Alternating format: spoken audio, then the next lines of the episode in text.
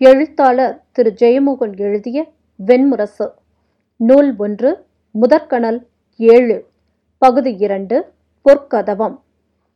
அஸ்தனபுரியின் பேரரசியின் பெயர் சத்தியவதி அவள் யமுனை நதிக்கரையில் மச்சபுரி என்ற சிற்றூரை ஆண்ட மீனவர் குலத் தலைவனின் மகள்.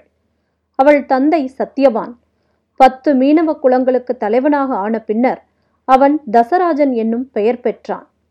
சத்தியவான் இளைஞனாக இருந்தபோது கரையோர படகு ஒன்றில் உறங்குகையில் ஒரு கனவு கண்டான்.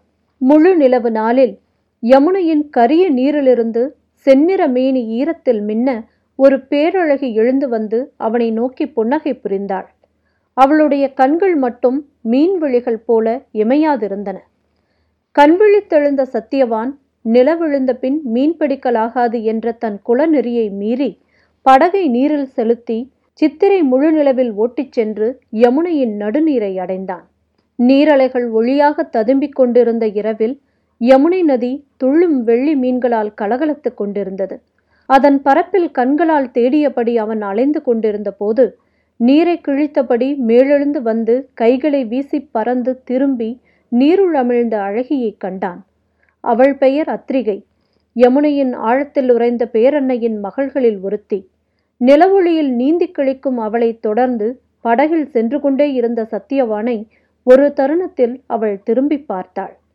தாமரை குமிழ் முளைகளில் நீர் வழிய செந்நிற கூந்தல் முதுகில் ஓட அவள் அவனுடைய படகை அணுகி அதன் விளிம்பை பற்றியபடி நீலமணி கண்களால் அவனை பார்த்தாள். அந்த நிலவொளியில் கண்ட அவனுடைய ஆண்மையின் அழகில் அவள் மயங்கினாள். சத்தியவான் அவள் கைகளை பற்றி படகில் ஏற்றிக் கொண்டான். படகில் நிலவை சாட்சியாக்கி தன் குலச்சின்னத்தை அவள் கழுத்தில் அணிவித்து அவளை அவன் காந்தர்வ மனம் புரிந்து கொண்டான். அதன்பின் ஒவ்வொரு இரவும் படகை எடுத்துக்கொண்டு யமுனைக்குள் சென்று அவன் அவளை சந்தித்தான். அவள் உடலெங்கும் நிறைந்திருந்த நீராழத்தின் மீன்மனம் அவனை பித்துக்கொள்ளச் செய்தது. அவள் நினைவன்றி ஏதுமில்லாதவனாக பகலெல்லாம் யமுனைக்கரையில் கிடந்த அவனுக்கு என்ன நிகழ்ந்தது என்று குலப்பூசகர் கண்டு சொன்னார். பல தலைமுறைகளுக்கு ஒருமுறை எல்லை மீறிச் சென்று நீர்மகளிர்தம் காதலுக்கு இரையாக கூடியவர்கள் உண்டு. அவர்கள் ஒருநாள் நீராழத்தில் மறைந்து போவார்கள். அவனை அவர்கள் அறைகளில் மூடி வைத்தார்கள். தழையிட்டு பிணைத்தார்கள். அவன் கதவுகளையும் தழைகளையும் உடைத்துக்கொண்டு யமுனைக்கு சென்று கொண்டிருந்தான். இரண்டு முழு நிலவுகளுக்குப் பின் அவள் அவனை காண வராமலானாள். அவன் தன்னிலை எழிந்து சடைமுடியும் கந்தலுமாக நதிக்கரையிலேயே வாழ்ந்தான். அவனுடைய குலம் அவனை கைவிட்டது. கலங்கி கலங்கி வழியும் கண்களும் நடுங்கிக் கொண்டிருக்கும் தலையும் குளிர்ந்து விரைத்த கைகளுமாக தடுமாறும் கால்களை எடுத்து வைத்து யமுனை நோக்கி பேசிக் கொண்டிருந்தான். இரவெல்லாம் யமுனையின் மீது துடுப்பிட்டபடி படகில் அலைந்தான். நினைவுக்கு மீளாத எதையோ தேடுபவன் போலிருந்தான். அடுத்த சித்திரை முழு நிலவு நாளில் அவன் தன் தோணியை யமுனையில் நிறுத்தி கண்ணீருடன் துடுப்பை ஒடித்து நீரில் வீசி கைகளை ஆடை கொண்டு பிணைத்து நீரில் குதிக்க எழுந்தபோது நீரை பிளந்து வெளியே வந்த அத்திரிகை இரு கைகளிலும் ஏந்தி வந்த ஓர் அழகிய பெண்மகவை அவனை நோக்கி நீட்டினாள். நம் உறவின் எல்லை இது. இனி நாம் வேறு ஒரு உலகிலேயே சந்திக்க முடியும் என்று சொல்லி நீரில் மூழ்கி மறைந்தாள். அவன் அந்த குழந்தையை முகர்ந்து பார்த்தான். அத்திரிகையின் மீன் மனத்தை கொண்டிருந்தது அது. சத்தியவானுக்கு அத்திரிகையில் பிறந்த மகளுக்கு சத்தியவதி என்று பெயரிட்டது அவனுடைய குடி. கரிய நிறமுள்ளவளாகையால் அவனுடைய அன்னை அவளை காளி என்று அழைத்தாள். அவனோ அவளை மச்சகந்தி என்றே அழைத்தான். அவளை மார்போடு அணைத்து அவள் சிறுமேனியின் நறுமணத்தை முகர்வதையே தன் வாழ்வின் பேரின்பமாக கொண்டிருந்தான். அதன்பின் அவன் மனம் புரிந்து கொள்ளவில்லை. வேறெந்த பெண்ணும் அவனுக்கு பெண்ணாக தெரியவில்லை. ஆகவே அவளே மச்சகுலத்தின் இளவரசி என அறியப்பட்டாள். நிலத்தை விட நீரே அவளுக்கு ஒப்பானதாக இருந்தது. நீருக்குள் அவளுக்கு சிறகுகள் முளைப்பதாக அவள் தோழிகள் சொன்னார்கள். மனிதர்கள் ஒருபோதும் சென்று பார்க்க முடியாத நீராழங்களுக்கெல்லாம் அவள் முக்குளியிட்டுச் சென்றாள். அவர்கள் எவரும் அறிந்திராத முத்துக்களுடன் திரும்பி வந்தாள். மெல்ல திரும்பி பார்த்தால் முடிவிலாத நிறம் மாறும் பக்கங்களில் யமுனையில் படகோட்டிய ஒவ்வொருவரையும் காட்டும் அரிய முத்துக்கள் அவை என்றனர் குலப்பூசகர். அவள் யமுனை நதியில் நுரைமேடுகள் போல தெரிந்த மணல் திட்டுகளின் நாணல் புதர்களுக்குள் நாட்கணக்காக தங்கியிருந்தாள்.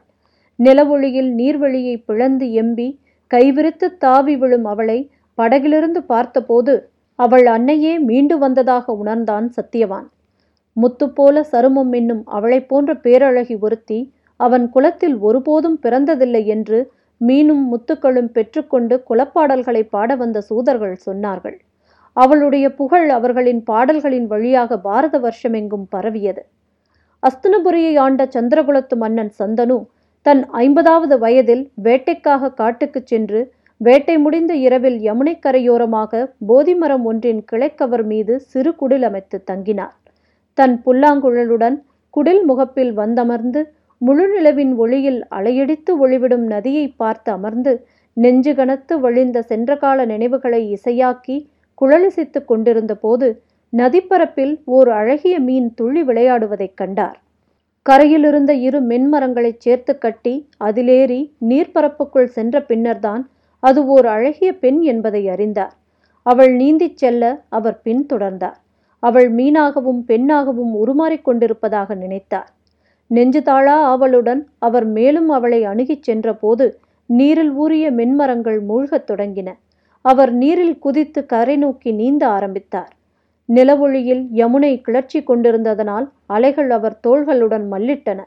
கை சோர்ந்து அவர் நீரில் மூழ்கத் தொடங்கினார். மேலெழுவதற்காக அவர் செய்த முயற்சிகளெல்லாம் அவர் கைகளை மேலும் களைப்புறச் செய்தன. நீருக்குள் மூழ்கி தன் தலைக்கு மேல் நிலவொளி நீரில் ஆடும் நடனத்தை பார்த்தபடி கீழே சென்று கொண்டே இருந்தபோது அவர் தன்னை நோக்கி அவள் நீந்தி வருவதைக் கண்டார். அவளுடைய கண்கள் மீன்விழிகள் போல இமையாது திறந்திருந்தன. அவள் நீர்க்கொடி போல குளிர்ந்து வளவளப்பாக இருந்த தன் கைகளால் அவர் கைகளை பற்றி கொண்டாள். அவளுடன் நீருக்குள் பறந்து சென்று யமுனையின் அடியில் பரவியிருந்த மாய உலகத்தைக் கண்டார். மரகத இளங்காடுகள் நீரலைகளில் நடனமிட்டன. செம்பவள பாறைகள் மேல் பொன்னாலும் வெள்ளியாலும் உடல் கொண்ட மீன்கள் சிறகுகளை விசிறியபடி அவன் கேட்க முடியாத சொற்களை உச்சரித்தபடி பறந்து சென்றன. அச்சொற்கள் குமிழ்களாக எழுந்து நூறாயிரம் வண்ணங்கள் காட்டி வானுக்கு எழுந்தன. மேலும் ஆழத்திற்கு சென்றபோது அங்கு கைகள் சிறகுகளாக மீன்களைப் போல் பறக்கும் பேரழகிகளைக் கண்டார். தாமரை முகமும் உருண்ட கைகளும் திரண்ட தோள்களும் கொண்ட பத்மினிகள் வாழைக்கூம்பு முகமும் நீண்ட கைகளும் மெலிந்த தோள்களும் கொண்ட சித்திரினிகள் சங்கு முகமும் சிறிய கைகளும் நெகிழ்ந்த தோள்களும் கொண்ட சங்கினிகள் யானை மதம் கொண்ட ஹஸ்தினிகள் பேதையரும் பெதும்பையரும் மங்கையரும் மடந்தையரும் அறிவையரும் தெருவையரும் பேரிளம் பெண்களும் என அவர்கள் கனவுரு காட்சி என மிதந்தனர். திரும்பும் கழுத்துகளின் நளினங்கள் பறக்கும் கூந்தலை அள்ளும் பாவனைகள் ஓரவழி பார்வையின் மின்வெட்டுகள் சுழித்து விரியும் உதட்டு முத்திரைகள் அசையும் கைகளின் நடனங்கள் தோல் சரிவின் குழைவுகள் இடைவளவின் ஒயில்கள் பின்னழகின் குவிதல்கள் முளை நெகிழ்வுகளின் பேரெழில்கள் வழியாக அவர் சென்று கொண்டிருந்தார். ஒவ்வொரு பெண்ணிலும் ஒரு வாழ்நாளை கழித்தவராக யுகம் யுகமாக சென்று ஒரு கணம் குப்பளித்து உடைவது போல நீருக்கு மேலே வந்தார். இழந்த மூச்சை அடைந்தவராக கை கால்களால் துழாவி யமுனை தீ ஒன்றின் நாணல்களை பற்றி கொண்டார். அவருடன் அவளும் கரையேறி வந்தாள். ஈர மணலில் உடைகளற்ற உடலுடன் முழங்கால்களை கட்டிக்கொண்டு நிலவொளியில் அமர்ந்திருக்கும் கன்னியின் அருகே மண்டியிட்டு சந்தனு கேட்டார் நீ யார்? மானுடப் பெண்ணேதானா அவள் மெல்லிய வெண்பற்களை காட்டி புன்னகை புரிந்து மச்சகுலத் தலைவன் சத்தியவானின் மகள் நான் என் பெயர் சத்தியவதி என்றாள். அவள் உடலில் நீராழத்தில் அவர் உணர்ந்த வாசனையை அறிந்தார். புதுமீன் வாசனையா மதநீரின் வாசனையா என்றறியாமல் அவர் அகம் தவித்தது. அவள் கைகளை பற்றி கொண்டு யமுனையின் மகளே நீ அஸ்தினபுரியின் அரசியாக வேண்டும் என்றார். நான் மீனவ பெண்ணல்லவா? என்று அவள் சொன்னபோது மும்மூர்த்திகள் எதிர்த்து வந்தாலும் தளரமாட்டேன். உன்னையன்றி இனியொரு பெண்ணை தீண்டவும் மாட்டேன் என்று சந்தனு வாக்களித்தார். சூதர் கதைகள் வழியாக அன்றி அஸ்தினபுரியின் மக்கள் சத்தியவதி என்னும் கரிய மீனவ பெண் அஸ்தினபுரிக்கு அரசியான விதத்தை அறிந்திருக்கவில்லை. அதை கேட்பதில் அவர்களுக்கு நிறைவே கைகூடவில்லை. ஆகவே சூதர் கதைகள் நாள்தோறும் வளர்ந்தன. சத்தியவதியின் உடல் மனம் அறிந்து நாகங்கள் படமெடுத்து பின்னால் வந்தன என்றார்கள். யானைகள் துதுக்கி தூக்கி பிளிரின என்றார்கள். கந்தர்வர்களும் கிண்ணறர்களும் யச்சர்களும் மலர்வாசம் விட்டு அவளை சூழ்ந்திருந்தனர். அவள் வாசனை கனவுகளில் வந்து அறியாத எவற்றையோ நினைவுறுத்தியது. பதினெட்டு ஆண்டு காலம் சத்தியவதியின் மேனியின் வாசனையன்றி வேறெதையும் அறியாதவராக அரண்மனைக்குள் வாழ்ந்தார் சந்தனு. ஒவ்வொரு நாளும் புதிய நீர் ஊறும் சுனை ஒவ்வொரு காலையிலும் புதுமலர் எழும் மரம் ஒவ்வொரு கணமும் புதுவடிவு எடுக்கும் மேகம் யமுனையின் அடித்தளத்திலிருந்து சத்தியவதி கொண்டு வந்த முத்துக்களின் கதைகளைப் பற்றி சூதர்கள் சொன்னார்கள். ஒன்றைப் போல் இன்னொன்று இல்லாதவை அம்முத்துக்கள் நீரின் அடித்தளத்தில் மட்டுமே எழும் ரகசியமான வாசம் கொண்டவை. அவைதான் சந்தனுவை அவளுடைய அடிமையாக காலடியில் விழச் செய்திருந்தன. அவள் தன்னுடன் கொண்டு வந்த சிப்பியாளான பேழையில் இருநூற்றி இருபது முத்துக்கள் இருந்தன என்றனர் சூதர்கள். ஒவ்வொரு முழு நிலவு நாளிலும் அவள் பொற்சிப்பி திறந்து ஒரு முத்தை சந்தனுவுக்கு காட்டினாள். அந்த முத்தின் அழகில் மெய்மறந்து அதையே மீள மீள முகர்ந்தும் பார்த்தும் அவர் வாழ்ந்தார்.